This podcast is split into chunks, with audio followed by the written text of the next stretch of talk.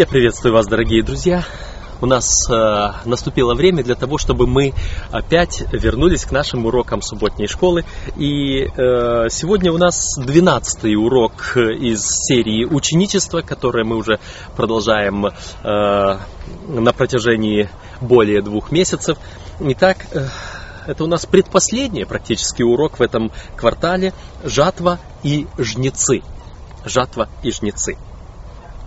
Может быть, потому я и избрал э, вот такой вид э, сегодня для записи этого урока. Он, может быть, кому-то и будет напоминать жатву, хотя это не пшеница, это не поле. Это просто э, дикие заросли, и здесь вы э, можете услышать э, крики диких уток. Но, тем не менее, как-то я проезжал э, с младшим сыном своим мимо вот таких э, мест, и он меня спрашивает, папа, почему эту пшеницу еще не собирают? Э, но, как бы там ни было, пусть это будет условная пшеница. Жатва и жнецы. Памятный стих у нас сегодня, Иоанна 15 глава, стих 8. «Тем прославится Отец мой, если вы принесете много плода и будете моими учениками». Ученичество всегда подразумевает эм, какой-то эм, какой-то результат, какой-то плод – Ученичество подразумевает, что ученик после того, как пройдет курс обучения, он выдаст не сразу, может быть, через некоторое время мы все понимаем, что должен быть опыт, должен быть период роста, период, может быть, подготовки, но тем не менее, ученичество предполагает, что ученик, завершив свое обучение, будет работать, будет трудиться, будет приносить плод. Какой плод? А, Иисус Христос был а, среди того общества земледельцев, землепашцев, а, животноводов, пастухов и рыболовов, рыбаков. И вот там плод был, оттуда Иисус Христос и брал свои наглядные уроки, примеры, изображения, картины. Вот он смотрел на сеятеля на поле, он смотрел на пастуха, он смотрел на рыбака, и вот оттуда он брал все свои образцы, все свои притчи, примеры и истолкования Царства Небесного. Итак, э, плод, который здесь э, используется, это плод э, именно земледелия, именно жатва, именно сбор урожая хлеба, пшеницы. Э, хотя с таким же самым успехом он мог использовать и виноградники, он мог использовать и нечто другое. Итак, во многом урок этой недели является продолжением предыдущего урока. Христос поставил духовных лидеров с определенной целью провозглашать Царство Божие – Принципы и методология, которые применял Иисус, должны оставаться духовным основанием для христианской подготовки сегодня. Другими словами, современные теории воспитания руководителей э, никогда не должны вытеснять собой основание, заложенное самим Христом. Э, то, что было хорошо для Христа, оно хорошо и для нас сегодня. То, что действовало в то время, действует и сегодня. Наши компьютеры, наши автомобили и самолеты, наши космические исследования не изменили человека самого. Человека самого может изменить только Иисус Христос. Характер остался тот же. Если тогда люди могли э, любить друг друга, они и сегодня могут любить друг друга не хуже и не меньше. Если тогда люди враждовали, они и сегодня враждуют. Только тогда были э, палки, луки, стрелы. А сегодня различные интересные виды оружия. И всего лишь. А принцип остался тот же самый, душа осталась той же самой. И спасение осталось то же самое, и грех остался тот же самый. И старый дьявол еще здесь. И Господь вечен с нами. Поэтому все, что, все, что работало для Иисуса, работает и сегодня для нас. А, мы сегодня говорим так. Если лидеров обучают руководить компаниями по привлечению новых членов, работать со средствами массовой информации и общественностью, но не готовят к духовной борьбе, это роковая ошибка. Истинный евангелизм и воспитание учеников сосредоточены на Первое – признание нашей греховности. Второе – искреннем раскаянии. Третье – открытом духовном посвящении. И четвертое – непреодолимом желании сеять семена Божьей вести. Вот. Э, я вспоминаю, э, в свое время в Заокском э, было на доске объявлений, появилось такое такое произведение, можно сказать, творчество эм, о клубе рыбаков, которые проводили семинары, обучали, исследовали, защищали докторские степени по тому, как ловить рыбу, делали все, имели различные публикации, все, все, все. Там написано, кроме Никто из них никогда не выходил и не ловил рыбу на самом деле. Никто из них не держал в руке удочки, никто из них не забрасывал сеть. Это была такая басня на многих верующих людей, которые исследуют Библию, учат, говорят, рассказывают, как благовествовать, как приобретать людей для Царства Божьего, но сами никогда не пошли и никому не проповедовали. Никого не приобретали. К сожалению, такое может случиться. Поэтому сегодня самое главное. Главное не то, как мы будем представлять нашу церковь в средствах массовой информации. Главное не то, как мы будем э, хорошо, красиво э, трудиться э, на облагораживании, облагоустройстве наших населенных пунктов, больниц, детских домов и так далее. Дело не в том, сколько о церкви напишут красивых хвалебных слов э, где-либо, расскажут где-либо. Дело не в том, чтобы наши лидеры красовались вместе с э, руководителями политических партий или общественными деятелями или правителями страны даже. Дело не в том. Дело в том, скольким людям я рассказал об Иисусе Христе. Сегодня, вчера, позавчера. Скольким я планирую сказать завтра. Мы можем подумать, что есть дела гораздо важнее, чем просто остановить на улице проходящего человека и задать ему простой вопрос.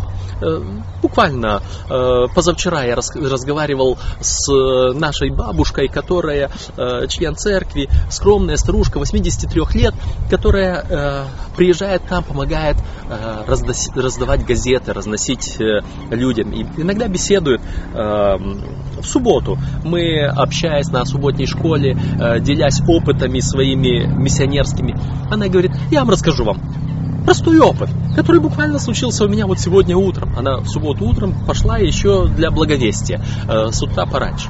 И говорит, я подошла к остановке, на остановке стоит женщина. И я к ней подошла и говорю, извините, можно вам задать один вопрос? Да, пожалуйста. Вы Библию читаете? Женщина говорит, нет. Ну, я вам очень рекомендую, найдите Библию и читайте ее. Это очень важно. И говорит, тут э, подошла маршрутка, эта женщина э, направилась ко входу, э, в, занимать свое место. И вот она говорит, я надеюсь, что вот эти мои слова, они побудят ее задуматься. Казалось бы, что такого сделала эта бабушка? Что такого сделала эта пожилая сестричка? Она просто кому-то задала вопрос о Библии. Но может быть, как говорил один другой человек, потом, говорит, эта встреча целый день не выходила у меня из головы. Я не мог ее забыть, я все думал, почему она произошла. И для многих людей одна вот такая встреча может поменять все абсолютно. И Дух Святой может коснуться только потому, что вы подошли и спросили его, и задали ему простой вопрос. Другая история была. История человека, который э, подходил к людям и задавал один простой вопрос. Ты знаешь, какой будет твоя жизнь, если ты умрешь сегодня? Кажется странный вопрос. Говорить о смерти людям. Но этот человек постоянно выходил и задавал один тот же вопрос. Вот где ты будешь? Какой будет твоя вечность? Если ты умрешь сегодня. Он поставил себе цель задавать этот вопрос как минимум 10 человекам в день. И он это делал. И люди в разных странах и континентах эм, они просто приезжали в этот большой город, э, возле торгового центра, возле одного из центральных торговых центров этого большого города, этот человек задавал вопросы встречным людям. Где ты будешь? Что с тобой случится? Какой будет твоя вечность, если ты умрешь сегодня? И сотни тысяч людей задумались о своей жизни, о вечности и стали искать Бога, стали искать церкви. Только потому, что к ним подошли с таким простым вопросом. Ваше свидетельство может быть очень простым. Может быть, вы не можете проповедовать из-за кафедры, не можете собирать толпы народа. Но, если вы ученик Христа, если вы действительно учитесь в школе Христа, у вас должны быть плоды. У вас не может быть не быть плодов, если вы подлинный ученик. Итак, основополагающие принципы ученичества. В чем они заключаются? В том, чтобы мы сами научились у Иисуса Христа, уподобились Ему, общаясь с Ним, чтобы мы отразили в себе Его характер, Его методы, Его служение, исследовали за Ним, а затем приводили других, находили других, которые будут следовать за Ним которые потом будут делать новых и новых и новых учеников. А, тема у нас говорит хлеб бедняка. Святой Дух, призванный удовлетворить нужду в духовной близости, которую ученики наслаждались в присутствии Иисуса, был обещан ученикам. И вот э, этот Святой Дух был дан с одной определенной целью, чтобы ученики свидетельствовали об Иисусе Христе. Дух Святой не может выполнить работу без человека. Не потому, что он не всесильный, а потому что принцип не может быть исполнен. Иисус Христос мог бы послать ангелов, которые пошли бы на наши улицы и благовествовали. И может быть у них был бы гораздо больше успех. Кто его знает? Но Господь хочет ради нашего с вами блага, чтобы мы стали действительно учениками Иисуса Христа, чтобы мы могли сдать этот экзамен. Господь желает, чтобы мы благовествовали. Это необходимо. Для, по милости своей, для выполнения этого священного призвания Он назначил грешных, склонных ошибаться, непредсказуемых людей, нас с вами. Мы все не идеальны. Мы все можем иногда как говорят, такое ляпнуть, такое сказать, что потом думаешь, и зачем я это сказал, почему я не удержался. И тем не менее, Господь может и желает исполнять, то есть исправлять наши ошибки, если только мы с полным посвящением идем за Ним, и эти ошибки просто являются нашим ограничением, естественным ограничением. Нам предлагается здесь несколько текстов Священного Писания Иоанна, 1 глава 40 по 46 стихи.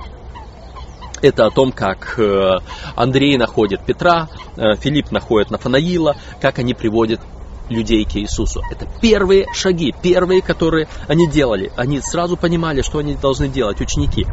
Андрей и Петр и Филипп были учениками Иоанна Крестителя. Иоанна 4 глава 20, 28 по 30 стихи. Как самарянка, там у колодца Яковлева, которая услышала весть от Иисуса Христа, она бежит к жителям города и говорит, пойдите посмотрите, не он ли Мессия. А, Иоанна 15 глава 26-27 стихи.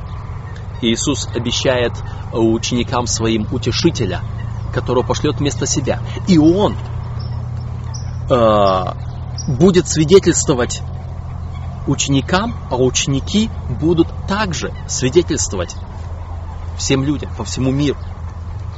Э, Иоанна 19 глава 35-36 стих. Когда Иисус был на кресте, последние моменты его жизни, его жизнь завершилась. Там возле креста стояли люди. И сказано, и видевший это засвидетельствовал, и свидетельство его истинно. Если мы видим это, первое послание Иоанна начинается с того, что то, что мы видели, то, что слышали, то, что осязали руки наши, Мы свидетельствуем вам дальше. Ученик должен иметь опыт общения с Иисусом, который передает дальше. Благовестию было дано следующее интересное определение. Это когда один нищий говорит другому нищему, где найти хлеба. А, конечно, есть некоторые нищие, которые, найдя что-то, удерживают его для себя, и все. Сам себе возьму, другому не скажу. Но это не так. Это, это крайность. Это есть люди грешники, есть люди плохие, есть люди эгоистичные. Но мы сейчас говорим о том, как тот, который нашел, наконец-то, в чем нуждался, идет и говорит, слушай, пойдем, там есть, и для тебя тоже, пойдем. Э, мы все знаем, что такое делиться с нашими друзьями, с э, другими людьми тем, что мы где-то что-то нашли. Э, в магазине какая-то э, нужная, ценная покупка, дешевый, хороший, качественный товар. Мы хвалимся с нашим друзьям, и мы говорим, давай, пойдем, вот пойди туда, вон там, ты найдешь. Это все опыты того, каким должно быть наше благовестие. Подумайте, как часто мы можем действительно вот так вот благовествовать о том, что Друг, я нашел Христа, я нашел спасение, хочешь, я поделюсь с тобою? Пойди, вон там, еще есть, еще даю, еще успеешь. Как-то не звучит, наверное, да? Как-то мы не привыкли к такому. А, верный свидетель в откровении э, семи церквам начинает первой церкви. Но имею одно против тебя. Ты оставил первую любовь твою. Вспомните свою первую любовь. Вспомните о том, когда вам это открылось, и вы хотите поделиться со всеми, с каждым. Это ученичество. Таким оно должно быть. И еще один маленький момент. Написанное э, здесь Андрей, безусловно, выделяется. Это в отношении того, как э, один нищий говорит другому нищему, где найти хлеба. Андрей нашел Петра и говорит, мы нашли Мессию. А, написанное его братом Петром однажды будет включено в Священное Писание. О служении Петра будет написано в Деяниях Святых Апостолов. И Христос считал Петра одного из трех своих самых близких учеников. У Андрея никогда не было таких почестей. Тем не менее, он получил особое признание как человек, следующий простым наставлениям Христа в привлечении людей к Иисусу. Вот казалось бы, Андрей привел Петра, и Петр стал кем-то. Друзья, если тот, кого вы приводите ко Христу, вдруг становится кем-то, не считайте это ущербным. Радуйтесь. Радуйтесь, что ваш труд не тщетен пред Господом. Я думаю о том человеке, который проводил евангельскую кампанию, на котором крестился только один маленький, смугленький может не смугленький, извините, один скромненький, худенький, я хотел сказать, молодой человек, которого звали Марк Финли. Марк Финли был единственным крещенным человеком на всей компании, проводимым другим евангелистом. У того евангелиста, наверное, была неудачная евангельская кампания. Вы согласны? Или очень удачная? Скольких потом Марк Финли привел к Господу? Это пример того, каким может быть удачным ваше служение. Вы, может, никогда об этом не узнаете, но трудитесь. Самое главное – плоды. Итак, э, вот эти люди могут быть великие люди этого мира, великие проповедники, евангелисты, были в свое время приведены ко Христу верными учениками, чьи имена давно позабыты, может быть, позабыты людьми, но не Господом. Хотя эти люди не были выдающимися сами по себе, подумайте о том, насколько пострадало бы дело Божие, если бы не их верное свидетельство в Иисусе. Поэтому Иисус готовил своих учеников для более великих дел посредством того, что сначала э, давал им простые задания, которые они хорошо могли выполнить. Женщина-самаритянка, Филипп и Андрей показывают нам силу простого свидетельства и сердечного приглашения. И мы все можем, и мы все призваны поступать точно так же. Когда Иисус побуждал к терпению, это следующая часть нашего урока. Евангелие от Луки, 24 глава, 47 по 53 стихи.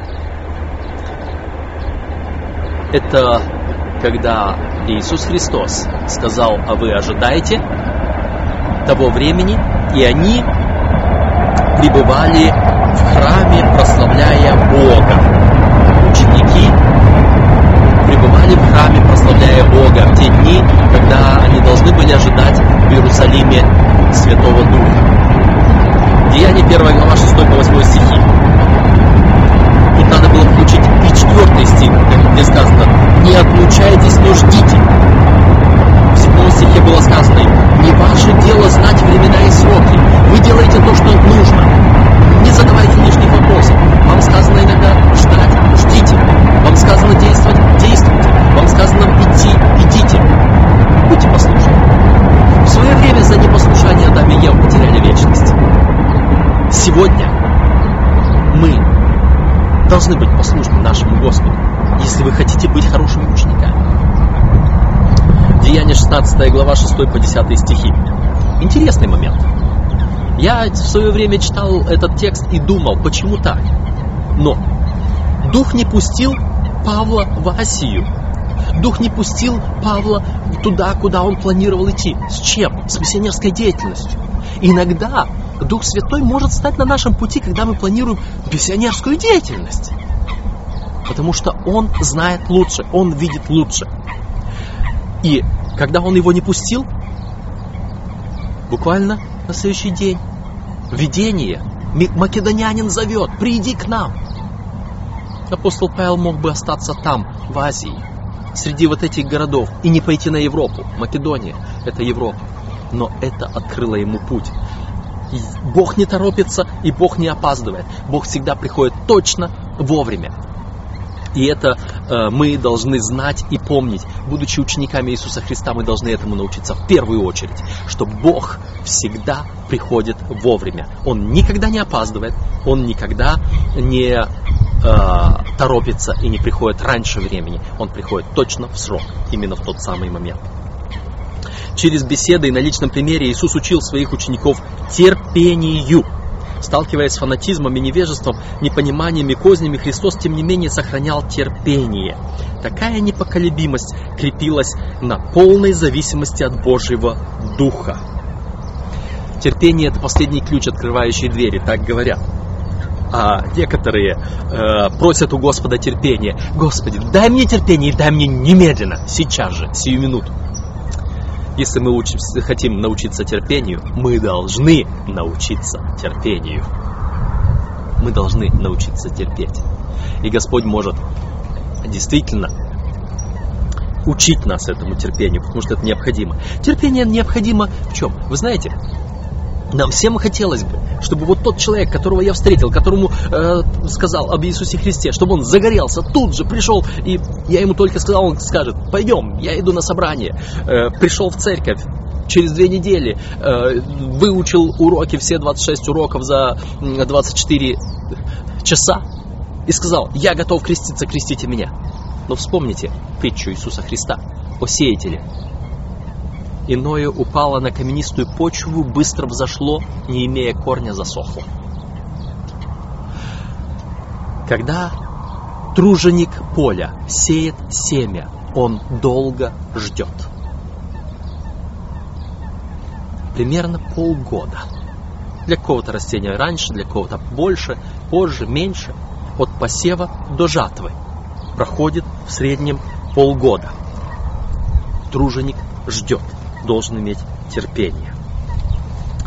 Иисус понимал, что если ученики не научатся такой же зависимости, продвижение царства будет серьезно затруднено. И наоборот, если они усвоят этот урок в самом начале, дальнейшее служение будет совершаться движимое небесной рукой. Поэтому перед своим вознесением Он повелел им ожидать. Вот нужно было подождать. Ну почему бы не дать? Духа Святого сразу, тут же нужно было научиться. Воспитание характера – это важный момент. И Иисус знает, что если мы не научимся Ему доверять, то мы не сможем делать дело вместе с Ним. Мы, значит, не Его ученики. Это экзамен. Доверие Господу – это экзамен. Христос желает, чтобы современные христиане также усвоили этот урок. Исполненные благих намерений, но самоуверенные христиане, не желающие терпеливо ожидать водительства Духа, могут помешать и себе, и Царству Божьему. Дух Святой не пустил апостола Павла в свое время попасть в Вифинию – а, но его настойчивость и упорство не помешали ему быть чутким к божественному руководству, и он не стал противиться вмешательству Святого Духа. Если бы Павел кинулся с головой воплощать свои замыслы, европейская миссия могла бы долгое время оставаться в запустении. Да, ожидание от Господа. Умейте ждать. Но и не пропустите того момента, когда Господь говорит, встань, что ты медлишь? Встань и вперед. А, это был текст. Что ты медлишь, встань и крестись. Но в любом случае, что ты медлишь, встань и иди и проповедуй. А, применение власти. Следующая часть. Применение власти. Иисус Христос дал нам власть свою. И э, когда э, ученик заканчивает свою учебу, он получает документ, диплом, и это своего рода власть своего рода путевка в жизнь, как говорили раньше. Это тот момент, который действительно позволяет после этого ученику уже перестать быть учеником и может даже стать учителем для других. А, применение этой власти. И вот здесь, говоря о применении власти, есть некоторые интересные тексты. Марка 6 глава 7 по 13 стихи. А, значит, э, ученики, посланные по двое, проповедовали покаяние и совершали чудеса. А, Матфея 16 глава 14 по 19 стихи. Христос говорит Петру, дам тебе ключи от Царства Небесного, и все, что свяжете на земле, будет связано на небе, все, что э, заключите на земле, закроете, будет закрыто на небе. Если двое или трое согласятся просить о чем-либо, то будет дано. То есть вот она власть. А, Матфея 18 глава. А, это мы говорили. Матфея 28 глава, 18 по 20 стихи. Да нам не всякая власть на небе и на земле. Итак, идите, научите, крестя их во имя Отца и Сына и Святого Духа. Господь передает нам эту власть, чтобы мы действовали, чтобы мы трудились. Иоанна 20 глава 21 и 23 стихи. «Я посылаю вас, кому простите, тому простятся грехи, на ком оставите, на том и останутся». Господь дает власть. И вот это применение власти, здесь есть делегирование, передача. Иисус Христос не оставил все в своих руках, дал дальше – что мы должны делать с властью полученной? Мы должны ее использовать. И одно из первых использованной власти – передача ее дальше, делегирование дальше этой власти. Мы получили, даром получили, даром давайте, говорил Иисус Христос. Э, мы даром получили вот эту власть от Господа. Власть благовествовать, власть крестить, власть учить, власть приобретать для Царствия Божьего. И вот эту власть мы должны дальше давать людям привел человека ко Христу, научил, поставил, и апостол Павел говорил э, в Коринфянам в свое время, говорит, судя по времени, вам уже должно быть, быть учителями, а вы все еще младенцы, которых надо питать молоком.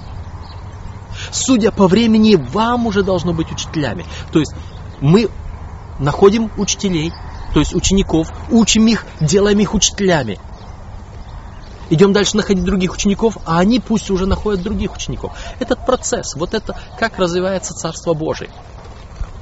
Вот это применение власти. Петр выразил истину, которая является основанием веры церкви. Это когда Петр сказал, ты сын, ты Христос, сын Бога живого. И Иисус отметил его как представителя всех верующих. Он сказал, и дам тебе ключи Царства Небесного, и что свяжешь на земле, то будет связано на небесах. Ключи Царства Небесного – это слова Христа. Все слова в Священном Писании принадлежат Ему и заключены в Нем.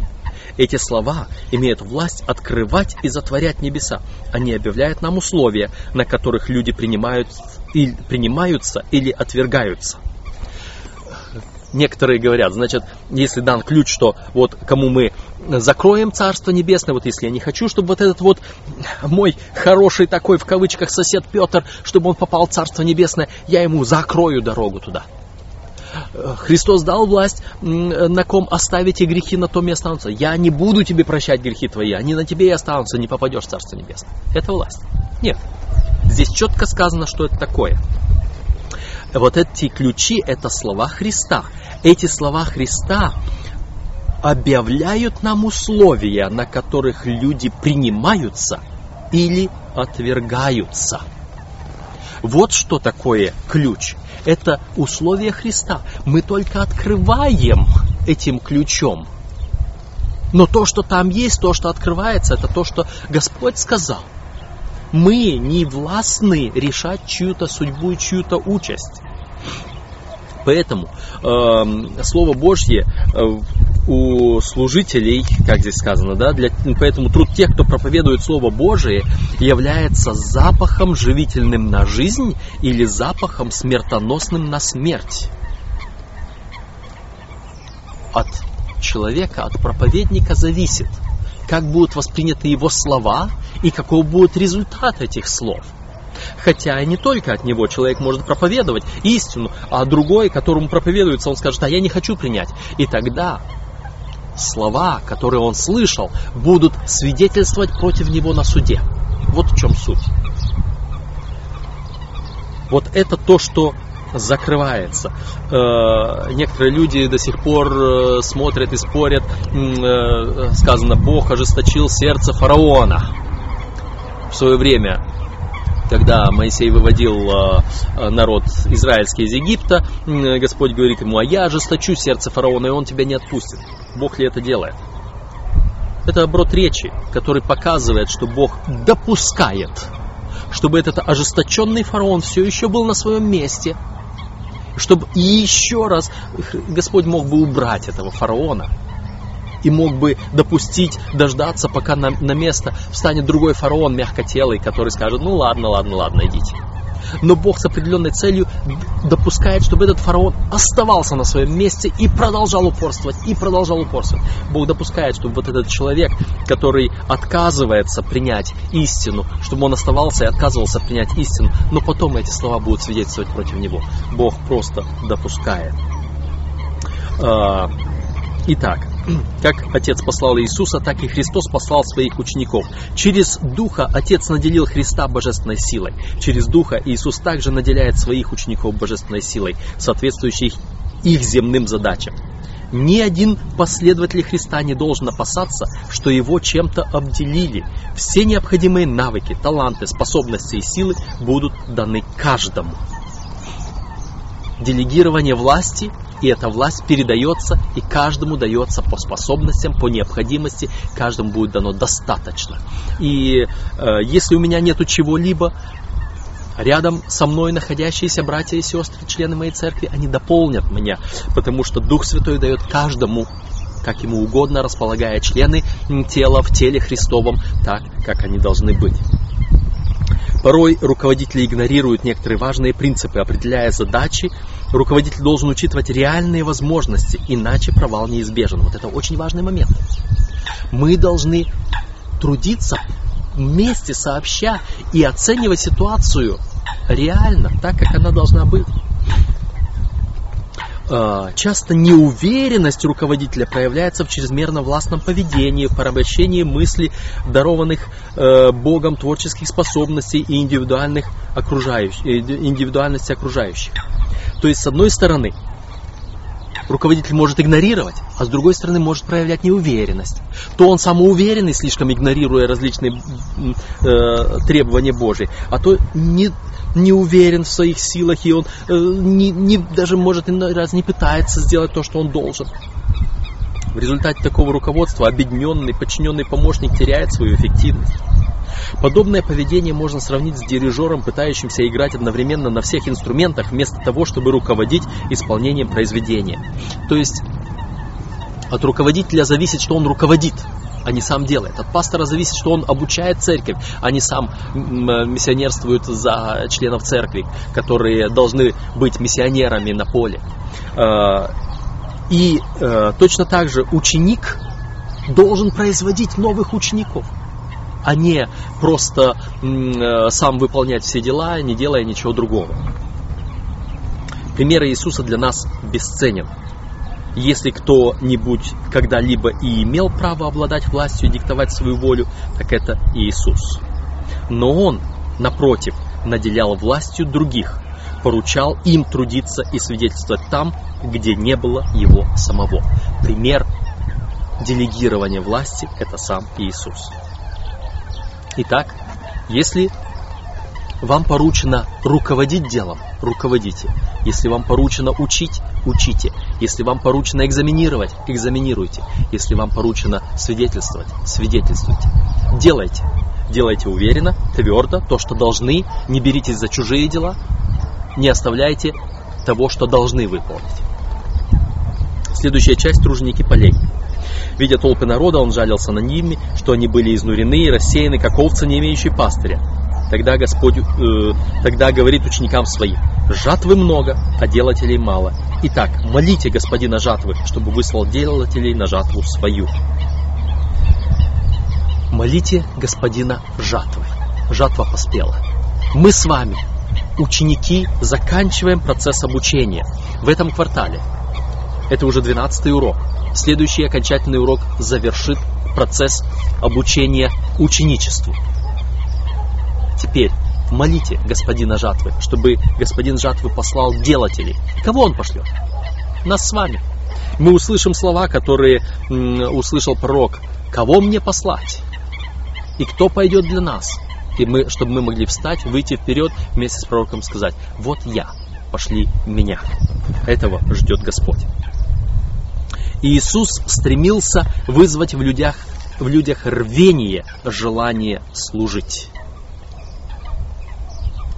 Иногда христиане жаждут братских отношений с другими верующими, хотят держаться вместе и при этом игнорируют людей, ищущих, которые созрели для жатвы. Иногда наше богослужение э, более направлены на самих себя. Да, мы должны этим заниматься тоже, мы должны взращивать и себя тоже. Но в данном случае, когда мы говорим об ученичестве, когда мы сами выросли, мы должны сейчас других приводить к Иисусу Христу. Это важная часть нашего служения.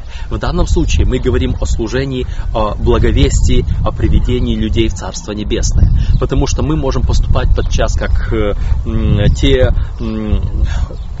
Э, те слуги в притче Иисуса Христа в 14 главе Евангелия Луки, которых он посылает э, пригласить на брачный пир сына своего, они возвращаются и говорят, исполнено, как ты сказал, и еще есть место.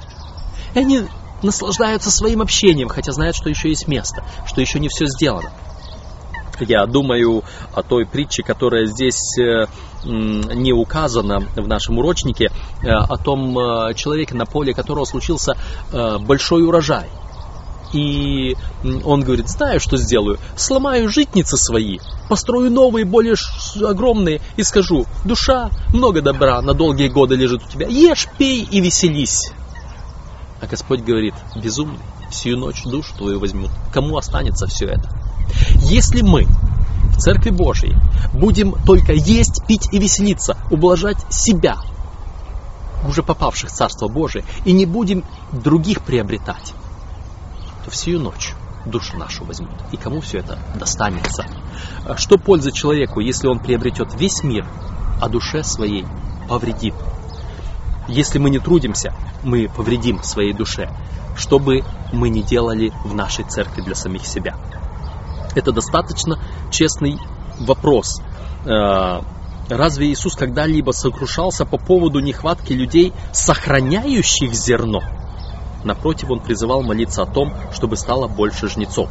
Как мы можем найти правильный баланс между служением нуждам людей, находящихся в церкви, и миссионерским служением? Нам сейчас нужны труженики полей. Да, нужно и, и поддерживать тех, которые находятся в церкви но нужно и трудиться. Нужен правильный баланс. Следующая часть – потерянные и найденные. Иисус учил учеников на личном примере, показывал, что они должны общаться с грешниками, даже с теми, которые пользовались особенно дурной славой, такими как блудницы и мытари. Как еще они должны были сделать учениками весь мир? Общаться со всеми. Блудницы, мытари, грешники, те, которые нам не нравятся. Все. Мы уже проходили об этом, много говорили, но э, часто учение Иисуса Христа сосредотачивалось на этих грешниках. То, что Он характеризовал их как потерянных, свидетельствует о великой милости Христа. Он мог охарактеризовать их как мятежников, да, действительно, все грешники мятежники против Бога, или развращенные, но он предпочитал называть их потерянными. Слово «потерянное» не несет в себе такой же отрицательный смысл, как те другие слова. Вы знаете, когда мы читаем Священное Писание, очень много в культуре, той древней библейской культуре не соответствует культуре нашей сегодня.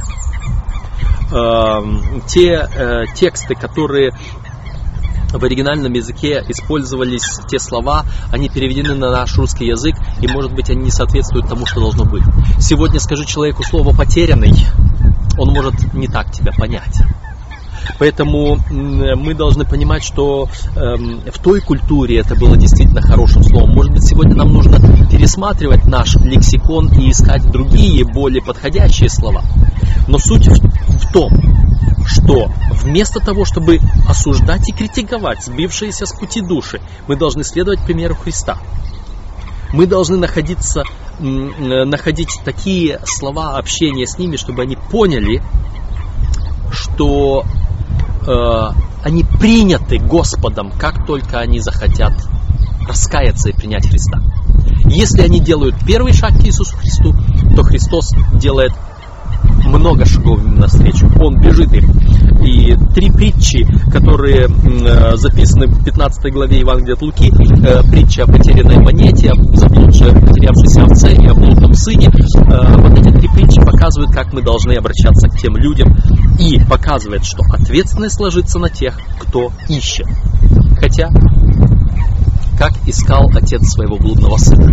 Он только каждый день выходил и стоял и ждал и всматривался, когда его сын вернется обратно. Как искал пастырь э, заблудшую овцу, он искал ее, находил, нес обратно. Как искала вдова свою потерявшуюся монету, она все чистила, все выметала, искала, находила. Есть разные методы поиска тех потерявшихся, но от нас зависит, что мы делали то, что должны в этих поисках. Унизительные реплики отдаляют потерянных людей. Нейтральный же язык говорит о принятии и возможности наладить взаимоотношения. Поэтому мы должны быть осторожны не только в подборе слов, но даже в самих мыслях. Потому что наши мысли будут сильно влиять на наши отношения к окружающим. Друзья, это важный вопрос. Э, апостол Яков говорит э, о том, что тот, кто может укротить свой язык, тот действительно человек сильный. Э, потому что наш язык это, наверное, самое большее зло, которое есть у нас. И оно рождается из того, что в мыслях. От избытка сердца, говорят уста. И э, поэтому пересматривайте свое отношение к людям. Пересматривайте. Э, если оно не то, каким оно должно быть. Через все Евангелия Иисус побуждает верующих становиться искателями. Он хочет, чтобы мы любили и достигали потерянных, невзирая на то, что они за люди и какой образ жизни они ведут. Вот что является служением, которое избрал Бог. Разреши оковы неправды, развяжи узы ярма, и угнетенных отпусти на свободу, и расторгни всякое ярмо, и от единокровного твоего не укрывайся. Исайя 58 глава 6 и 7 стихи. Когда вы осознаете себя грешником, спасенным лишь любовью вашего Небесного Отца, вы обретете нежное сострадание к другим, страдающим во грехе. Вы не будете более встречать чужое несчастье и, и покаяние с ревностью и подозрением. Когда лед эгоизма растает в ваших сердцах, вы будете находиться в полной гармонии с Богом и будете разделять Его радость о спасении заблудших, говорит Дух пророчества в книге «Наглядные уроки Христа». Мы должны радоваться этой жатве, когда люди не все, может быть, аж такие, какие нам хотелось бы быть. В жатве бывают и те колосья, которые и подпорчены, которые запачкались, которые попали в грязь, а может быть пустые какие-то колосья. Там разберутся. Вы не судите прежде времени, говорил Иисус Христос. Не судите никого прежде времени. Эм, ведите ко спасению всех. Господь разберется. Там уже, в тот последний момент, помните притчу, когда было посеяно, э, значит, посеяно поле хорошее, и ночью пришел враг, посеял плевелы, и Христос сказал, не выдергивайте плевелы, оставьте их до жатвы. Тогда вначале будут собраны отдельно плевелы, житница в, будет собрана отдельно.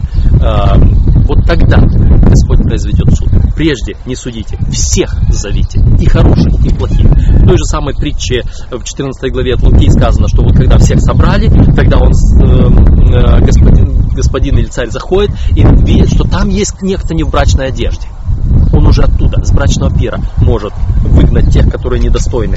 Но это делаем не мы, а делает он. Итак, что необходимо делать? В те дни глубокого самоисследования, когда ученики ожидали те 10 дней, ожидали Духа Святого, чувствуя духовную жажду, они взывали к Господу о святом помазании, прося о благословении не только для себя, ведь на них было возложено дело спасения душ. Они понимали, что Евангелие должно быть проповедано миру и положились на силу, которую обещал Христос. Вот это то, что мы должны делать. Мы должны ожидать самоисследованием и как-то получим силу вставать и идти, и трудиться. Вы получили уже силу? Тогда давайте встанем и пойдем и будем трудиться. А, здесь интересный вопрос. Если сказать по-другому, если бы ваша церковь была более сосредоточена на свидетельстве и благовестии, может быть, она меньше заботилась бы о собственных нуждах? Как само благовестие могло бы разрешить эти нужды? Когда наша община очень заботится сама о себе и не благовествует, что делать? А, как-то мы размышляли э, на э, встрече миссионеров о том, что маленькие и молодые церкви более активные, чем старые и большие. И старые и большие церкви нужно разделять создавать из них маленькие и запускать их на труд.